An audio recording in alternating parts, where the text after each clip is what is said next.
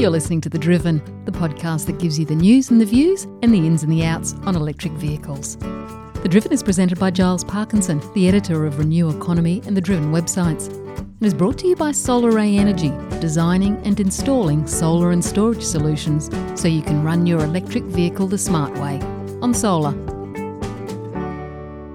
Hello, and welcome to this latest episode of the Driven Podcast. We're back after a few months break, and we a plan to have a podcast looking at the electric vehicles every fortnight. And there's so much to talk about with policy in the question, um, new models coming to Australia, and just a whole bunch of questions about how we manage and how we organise and how we orchestrate the transition to electric vehicles in Australia. So, look, for my first guest, I just want to recount a bit. It really came around from our desire to go to hol- on a holiday in Tasmania in January. We wanted to spend a couple of weeks driving around at least half the state, the eastern part of the state, from the south to the north and back again.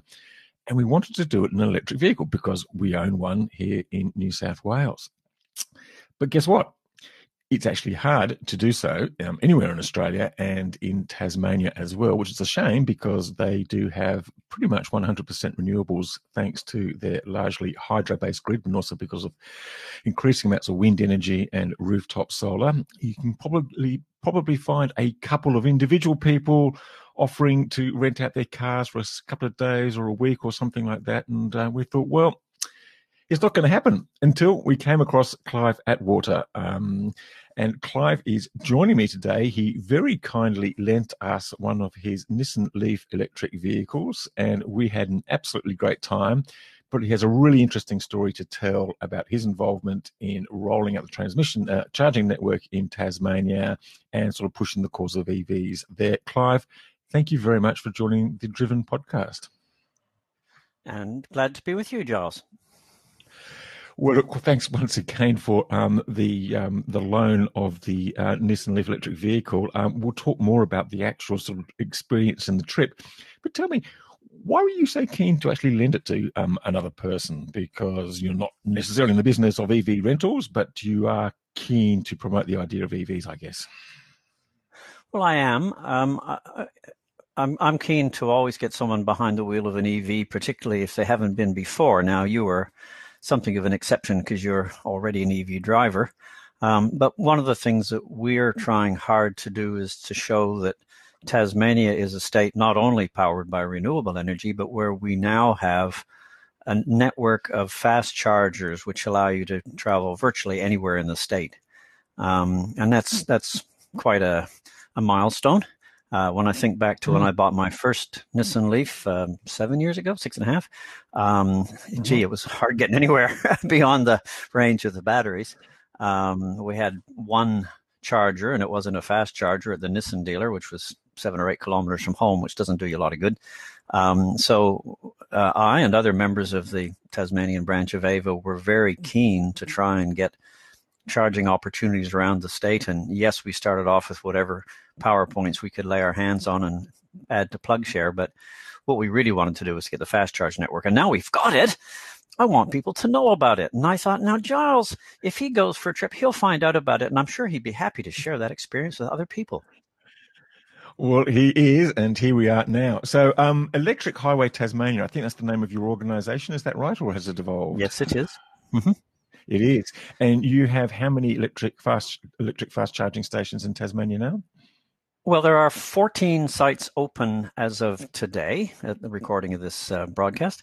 Um, six of them are Electric Highway Tasmania sites. Some of them belong to other network operators or local governments or just individual um, host sites that have chosen to put them in uh, the state government has been um, very strong in their support in Tasmania. There's been a nearly six hundred thousand dollars in grants have gone towards these chargers, and there's been some ARENA money which has supported a couple of the ultra fast chargers. So uh, it's been a cocktail of private investment, state and federal government money.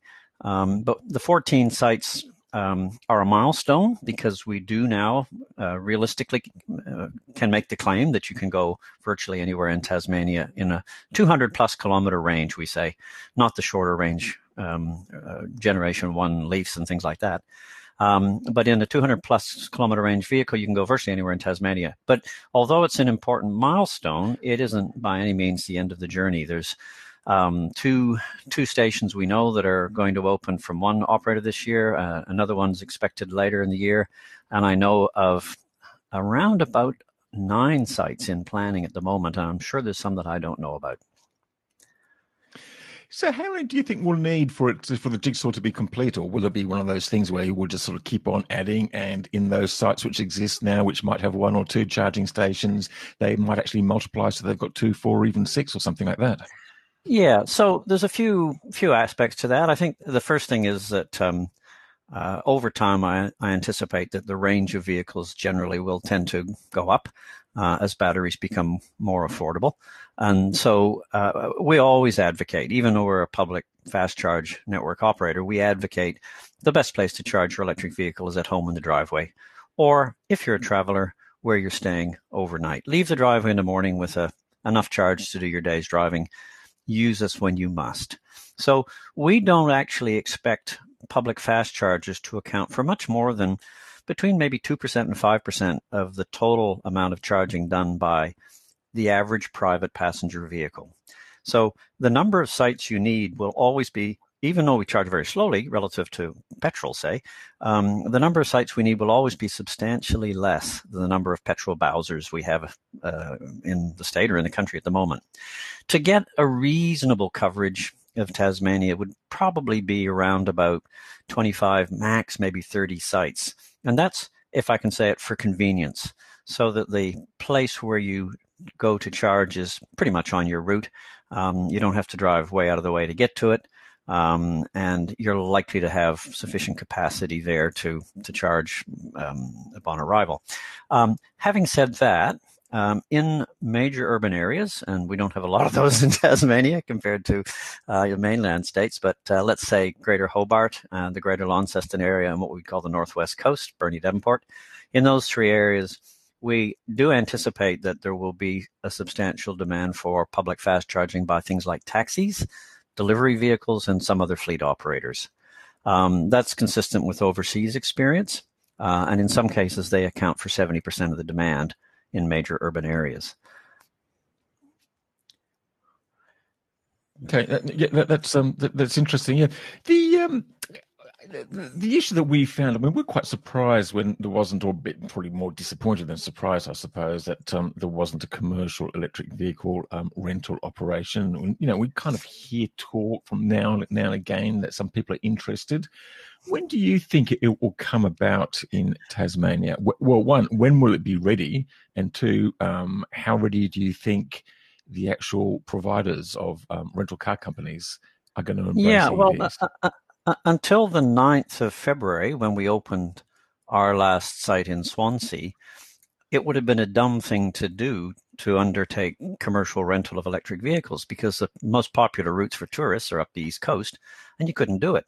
So the very first foundational requirement for a electric vehicle car rental business will be to have that charge infrastructure in place. It's there now. Um, we know of a number, at least at least two that I know of directly, and some others by hearsay, uh, car rental companies that have already investigated and made purchasing inquiries um, for electric vehicles for their rental fleets. But wisely, in my view, they did not do that until the charge network was rolled out. So I think we will see the first offerings of electric vehicles from the car rental companies pretty soon. Now, COVID messed things up because it messed up the tourism industry and it's messed up um, interstate travel, which is what the people that rent the cars mostly are doing. And mm. I think you can see uh, pretty clearly that it's going to be a while before people find their feet and maybe recover financial losses in some cases before they get too gung ho about doing new and exciting things. But um, uh, barring that uh, that barrier, I would suggest um, the industry should be ready to go pretty quickly. Well, that's pretty exciting. And uh, what about sort of fleet operators, um, government fleets? I think the Tasmanian government has made interesting moves towards um, um, uh, going electric. Um, what about some of the private operators?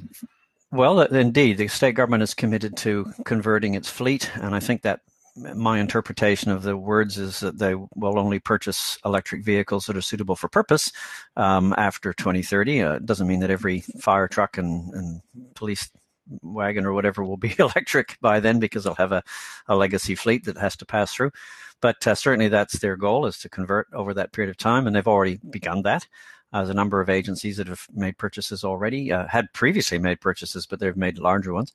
Um, in terms of private companies, we're already seeing quite a few private companies that have chosen to go electric. I, I won't name names, but there's two or three, mostly smaller, mostly tech oriented or green oriented companies at this point. Um, but the fact that their vehicles are there and on the road, um, operating effectively, again, depending on the nature of the business, if they operated statewide, they really needed that statewide network in place for it to make sense. Um, but I think now having that there will be a huge spur to their saying, yes, this is now practical. We some of the journeys that otherwise might have been a bit hard, slow, we can now do easily without loss of time. So uh, let's go for it. Mm.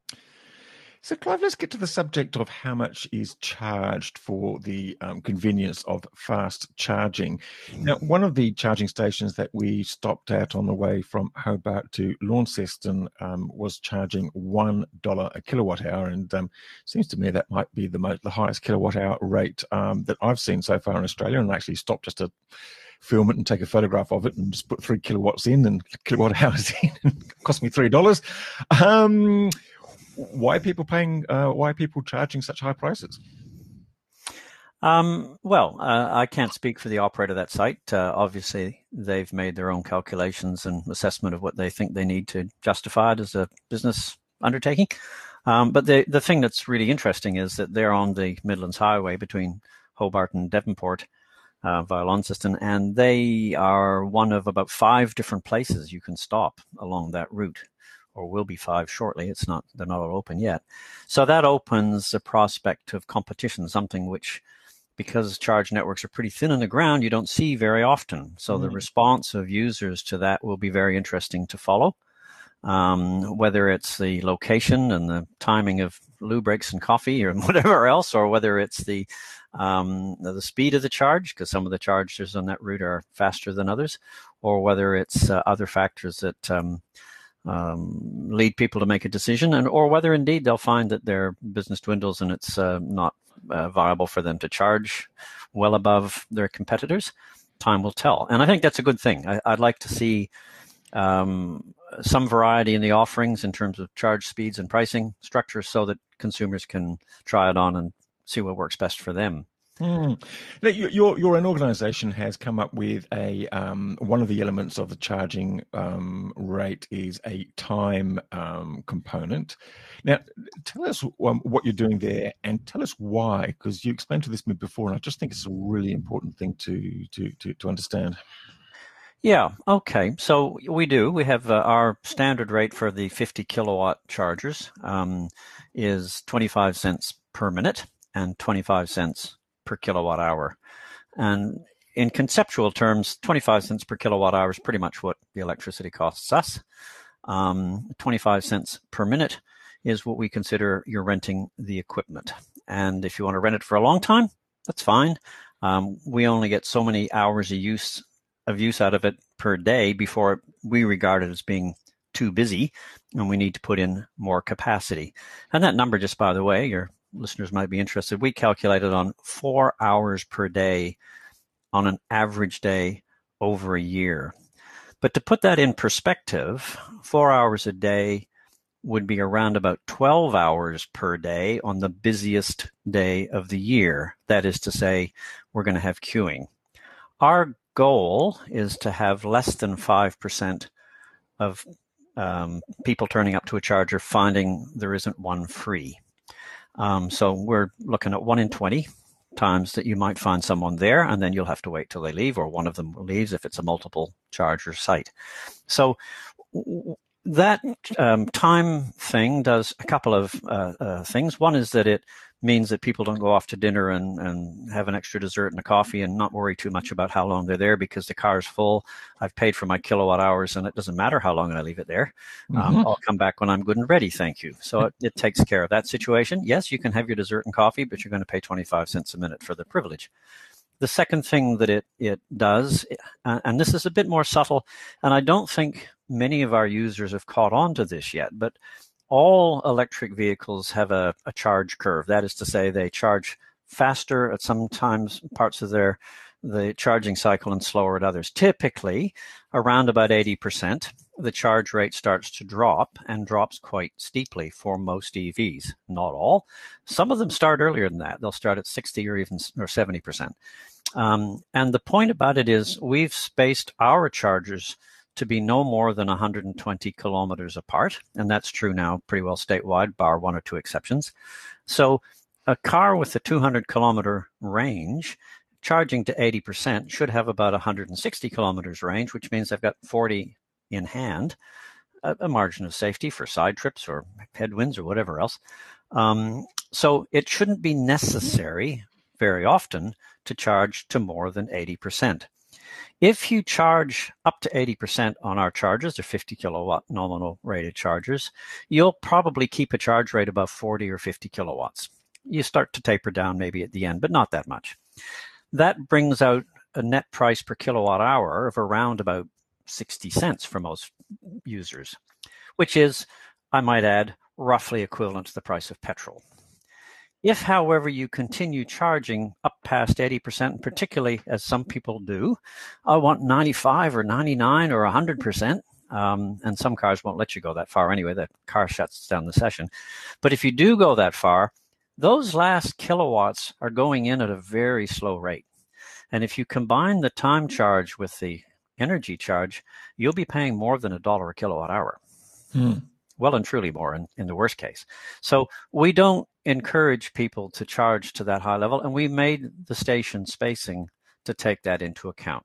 Now there are some exceptions. There's the, the early generation Nissan Leafs um, their range is short enough that 120 kilometers is a stretch for some of them.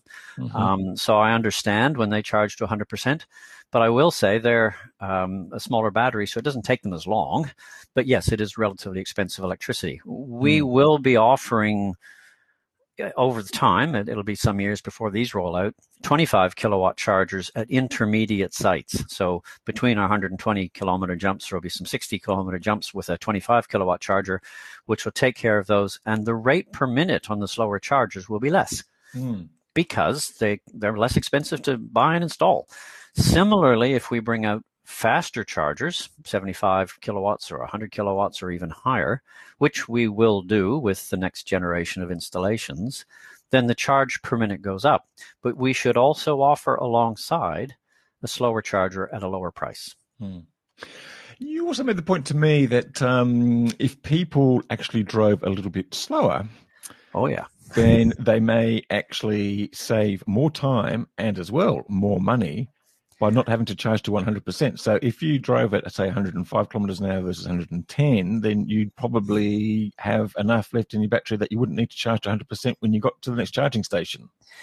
Well, yeah. Uh, look, the, the, the, the, particularities of the numbers are highly variable depending on the vehicle. Um, so a, a, vehicle with a very long range, um, charging to 80% is going to get you halfway across the state anyway. So that's hardly an issue. Um, vehicles with shorter range, uh, and I I took my old 24 kilowatt hour battery Nissan Leaf to Adelaide. So that was an exercise in optimization, mm-hmm. and and it was actually quite true. If I drove in that the different car, I'm, and I'm not advocating that people drive to Adelaide in a 24 kilowatt hour Nissan Leaf, but but if you do, um, your optimum speeds around about 50 or 60 kilometers an hour in terms of how far you get on a charge versus how long it takes you to charge. And that was on a slow charger. Now, on a fast charger, those numbers are different. But certainly with electric vehicles and, and in, indeed with a petrol vehicle, if you slow down to the lowest level that you can stay in top gear, you'll get a huge increase in your fuel efficiency. So people seem to think, some people I speak to seem to think, oh, it's just the way these electric cars run. No, it's not. It's called the square law of wind resistance. And the faster you go, the more energy it takes to go that speed. So um, the sweet spot's probably around about 80 or 90 kilometers an hour if you really need to stretch your range and reduce your total journey time if you can't charge fast if you charge fast, then uh, it's a case of can I get there, and then you can you can burn up more more juice. But again, if you're um, if you're price sensitive, drive slower. It won't take you much longer. You'll enjoy the trip, and you'll probably arrive more rested anyway. You might even see more of the scenery. Well, that's exactly right. And in fact, that's the attitude that we had um, when we uh, borrowed your Nissan Leaf. In fact, uh, we drove around the state. I don't think we actually got out of eco mode once. And uh, we sort of cruised along at 90 kilometers an hour. And it was actually really relaxing.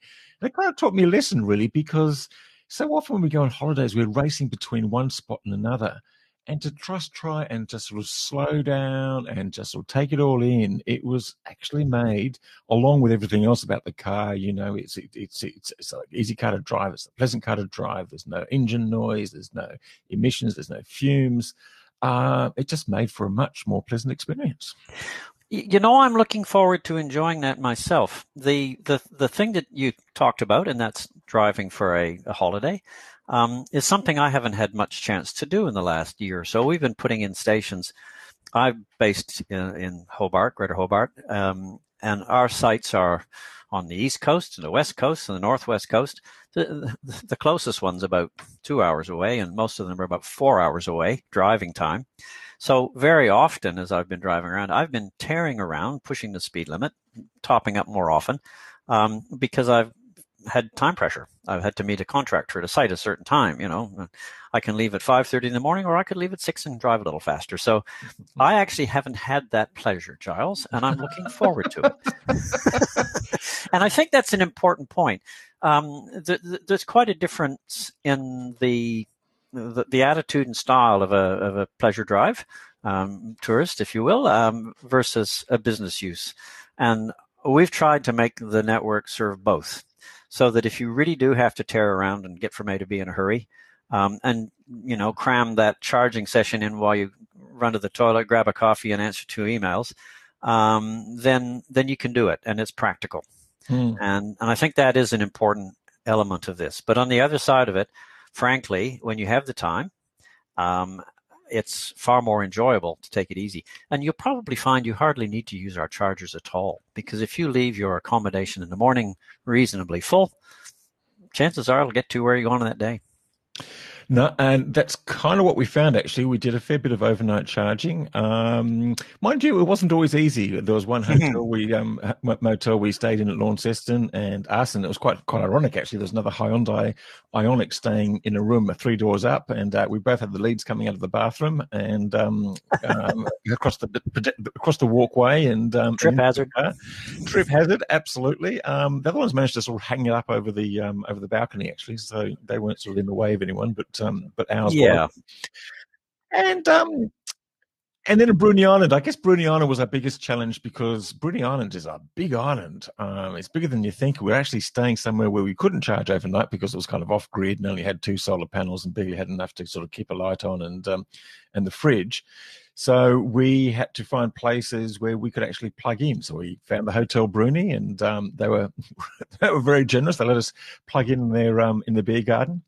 Uh, which was fantastic. But um, are more of these sort of businesses coming around to the idea of um, of, of, of, welcoming EVs and uh, making it easy for them to do that overnight charging or to have a spot to charge that they don't have to sort of you know through the bathroom window etc. or sort of go into the beer garden.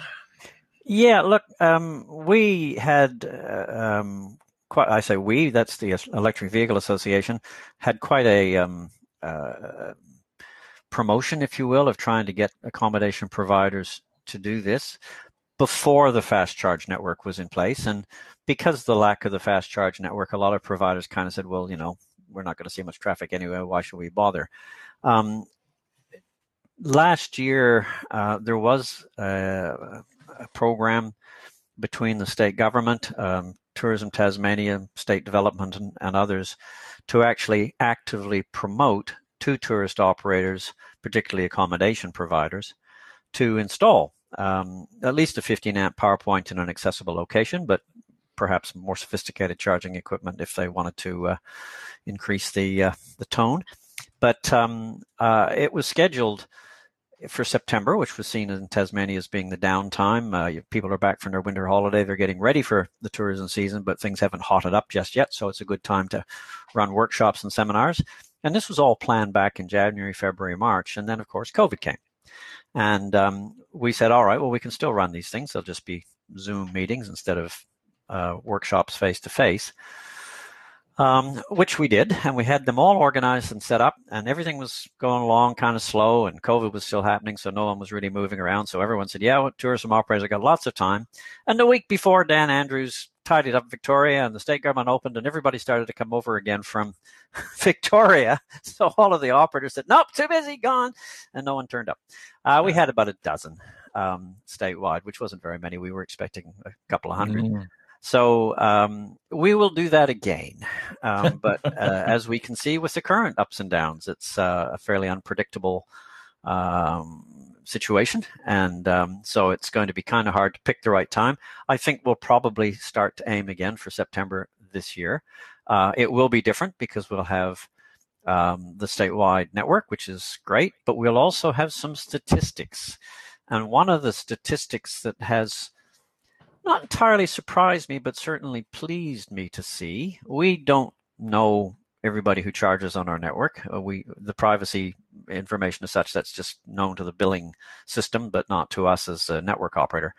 Um, but what we do get is a postcode, and from the postcodes, we've observed that just under a quarter of all of the charge events have been by interstate visitors, and um, that's that's quite a bit. So that starts to we can start to put numbers to how many people are visiting in electric vehicles. And of course that will be added to once we do get those electric vehicle car rentals which are still still over the horizon. Um, but uh, those sort of numbers then start to become much more convincing to um, tourism operators that sort of well what's it worth? The other thing that we'll be able to show by september um, probably a little preliminary, and that's whether there's any significant growth curve, um, whether we're seeing a month to month growth curve which is sustained. We are seeing one, but it's far too short to have any confidence in it. Mm. And we haven't really had a full year yet, so we haven't got seasonality. And even when we do, with COVID thrown in, who knows what it means anyway. So mm. uh, uh, time will come when it all gels, and the more credible it becomes, uh, the more confident tourism operators will be to make those installations it's kind of interesting actually because I just find just just driving around town here in northern New South Wales, um, I've actually kind of changed my choice of um, cafe venues um, where I go and get my morning coffee and or maybe sit and have breakfast or or whatever, or go and pick up the bread. And I'm now going predominantly to the places where there is a charging station either there or just nearby. And um, I can think of one place um, which has got two charging stations, which is very convenient, and um, it's a very popular place. But um, I would have spent a significantly more.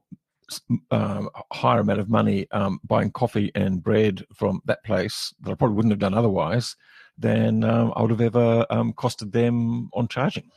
And the coffee and bread's good coffee and bread is excellent. Otherwise, I wouldn't go there. yeah, no. So I think uh, that's right, and a lot of um, I say a lot. Uh, often, where people have commercial enterprises have installed uh, chargers, uh, destination or level two chargers, the AC chargers, um, they don't provide you with a huge amount of electricity, but it is an incentive for people to go there and not somewhere else. Um, I take it the ones that you're going to are uh, free chargers, or have you um, paid a yes. fee for them? No, look, they are actually um, free chargers at the moment. Yeah. In, and, um, and in... I have no, I have no problem with a commercial provider like that, a coffee shop or, or whatever, offering free charging because it is an inducement for people to come and spend money on coffee and bread and snacks and whatever. So, so that makes business sense from their point of view. Those chargers are really um, not terribly expensive to install, particularly if you can do it when you're doing some other work. And it's more often the cost of getting the cable from the switchboard to the car mm. parking lot that's the most expensive part, rather than the charger itself. Um, so, so I expect we'll see those and continue to see those. Um, I think they'll play a modest role in the total charging requirements for most drivers um, depending on how much coffee you tend to drink um, and your habits. But uh, I still think we'll see more charging at home. The issue will become uh, if they become seen or expected by users as as a way of charging their car for free or nearly free, and they minimize or don't charge at home, and they maybe go there and uh, then go for a walk, walk the dog or something, and leave the car plugged in for an hour or two because they're slow. Um, mm. and consequently they're not available to others. So there, I think the the issue of um, appropriate use, if we can call it that. So it's for guests. It's for guests while they're there eating and drinking or whatever the establishment does. Um, that's fine. Um, but uh, I think there is um, a management issue there potentially, and we do see that at some sites. Um, yeah. Absolutely. We also see we also see what some people are calling icing, sort of um, ice, ice vehicles just being parked in front of EV chargers. Um, there's not much, I guess, you can do about that apart from sort of information campaign and sort of. Um, um well, we we do. We haven't. Um, we have CCTV at all of our sites. Yeah. Um, they're motion activated, so we know when a car moves into a space and when it leaves. we haven't observed icing at our sites. Oh, which uh, I would say was a again pleasant surprise, um, a little bit unexpected, um, but nonetheless a very pleasant surprise. Most of our car parks are not in super high pressure parking areas, mm-hmm. so there's not you know massive queues of people looking for a place to park, and they'll park anywhere. And if the EV spot's the only one available, I'll take it. So we're not faced with that too much. There's one or two sites where that's mm, maybe a bit of an issue. Um, but we do have the CCTV and we do have signs up which say uh, parking for electric vehicles only while charging. Because mm-hmm. um, it's just as bad that an electric vehicle parks there and doesn't charge. it doesn't matter whether enough. it's electric vehicle or internal combustion engine vehicle. If it's parking there and not charging, it's uh, it's uh, depriving somebody else of that opportunity. Um, but we do have arrangements with a couple of councils where if we regularly notice icing taking place, uh, we have the capacity, we haven't done this, but we have the capacity to send an alert to their parking enforcement officers. And they can come around and ticket that car. Mm. And if they do, the revenue goes to the council, mm. which is a reason why they might want to be bothered. well, let's hope they are. Clive, just finally, just sort of wrapping up. Um, the um, it seems to me that Tasmania is um, well placed now, um, thanks partly to your efforts and also to others to be a leader in um, the transition to electric vehicles in Australia. Do you sort of agree with that? And how quickly do you think this transition is actually going to happen when it starts rolling? I mean, we're still very much in the early days. We're still very much in the early adopter things because we haven't got EVs, which are you know low enough price to attract a mass mass market but they're kind of coming. You've got big car makers saying they're not going to, you know, some of them saying we're going to make electrics only after 2025. I know some of those are luxury ones and not necessarily your sort of, you know, your lower cost models. Mm-hmm. How quickly do you think this is going to happen? All right, look, we can all speculate, and that's what it would be. Um, it could be somewhat informed speculation rather than wild guesses. But let me just ask you: um, in 2010, Tesla launched a Model S, thereabouts. I think it might have been late 29, but say 2010. Uh, Renault brought out the Zoe, Mitsubishi brought out the i-MiEV, and the uh, first Leaf was launched. Not mm. in hmm. Australia, these cars, but overseas. At that time, if someone said that Tesla, as a car manufacturer, would be worth more by 2020 than any other car manufacturer on the globe, what would you have said? Yeah, well, um, no. Um, in fact, you would have said, "You got to be kidding." exactly? I would have said, "You got to be kidding." Now, I think my uh, and look, you can argue whether that valuation is meaningful, et cetera, et cetera. They're a battery company as much as a car company, blah blah blah. But the the, the point I guess I'm trying to make is that it's very uh, things can happen a lot faster than people expect. When car manufacturers, even luxury car manufacturers, and not all the ones that have made those announcements are luxury car manufacturers, but when car manufacturers start to say, we will only produce electric or we will dominantly produce electric or even just set a target, um, when the price comes down, and it hasn't yet, and we anticipate it will be another three, four, perhaps even five years yet before we see price parity. Um, but when we see price parity for purchase and operating costs substantially less, some people say as low as a third, certainly less than half what it would be for a petrol or diesel vehicle. Um, when we see the um, commitment of governments in other parts of the world, if not yet in Australia, to making these transitions, and indeed even Tasmania's com- uh, uh, commitment to an electric fleet for the state government. When we start to see those things happen, there will be a point when people like petrol station operators say, "Hey, it's not worth reinvesting. Uh, you know, the tanks in the ground need to be replaced." I noticed there's been a strong trend to move towards above ground fuel storage. And that's a reflection of the fact that that's a hedge against it's damned expensive to bury these long lived tanks underground. I think we'll just put them on the surface and we can move them somewhere else if we need to. Um, and, and we can um, rehabilitate the site much more cheaply. So you can already see a strategy there on the part of fossil fuel operators that helps them prepare for the fact that they're in a sunset industry. Doesn't mean it's dying tomorrow. I'm not saying that, but you can start to see the thinking is being embedded in the way they operate today to move towards that. So um, I think it can happen quite quickly. I think if you find that the range of offerings of petrol vehicles starts to decline and you can't get a model that's quite like the one you used to get, when the availability of petrol starts to shrink in terms of sites starting to close. That's happened in Japan, not because of EVs, but because of an aging population and different car ownership patterns. There are now some suburbs that don't have petrol stations, and you got to drive quite a way to go get petrol. Again, not because of EVs, mm. but for other reasons. When you start to see those patterns, then it will start to influence people's expectations, and they'll start thinking things like, well, gee, I'd rather have, maybe they'd rather have a petrol car, but I'm not going to be able to sell it in a few years. Mm. So maybe I won't buy one. Um, mm. So the things that influence people's decisions can change in a whole lot of small ways, none of which individually is, you know, the end of the world. But but when you add them all up, it's kind of like, mm, probably not a good idea, is it? And when those changes start to pile up, I think the switch will happen very quickly dramatically quickly. The other thing is people say, "Oh, but look, the, there's going to be petrol vehicles on the road for a long time," and there is, that, no question.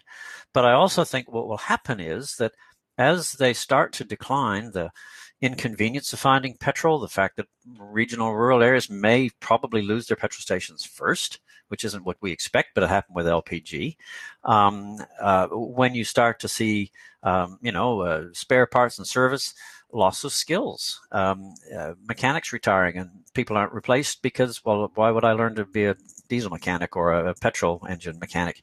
Um, and and all of those things start to contribute to the fact that it becomes harder. I think we'll actually see the lifetime of the remaining ICE fleet much shorter than it would be under a business as usual scenario. Mm. So I, I, I think the change will happen hard and fast when it happens. I think it will be the latter part of this decade. Do you think there's anything that the government, the federal government, could or should be doing to accelerate this or facilitate this? yeah, well, there you go. Um, look, uh, the the problem I have with our our current um, federal government's policies is it's such a bunch of mixed messages.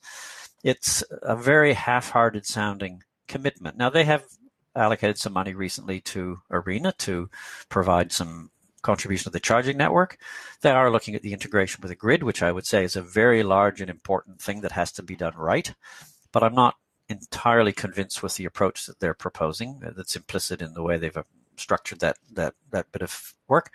Um, so I would I would like to see a what I would call it a, a more positivist stance on the part mm. of the federal government that says, "Hey guys, this is going to happen. Let's let's work to make it happen and happen well. I don't yet feel that's the vibe.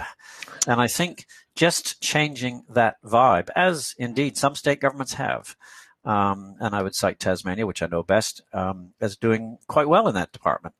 Um, th- that will affect people's confidence and expectations about some of these changes.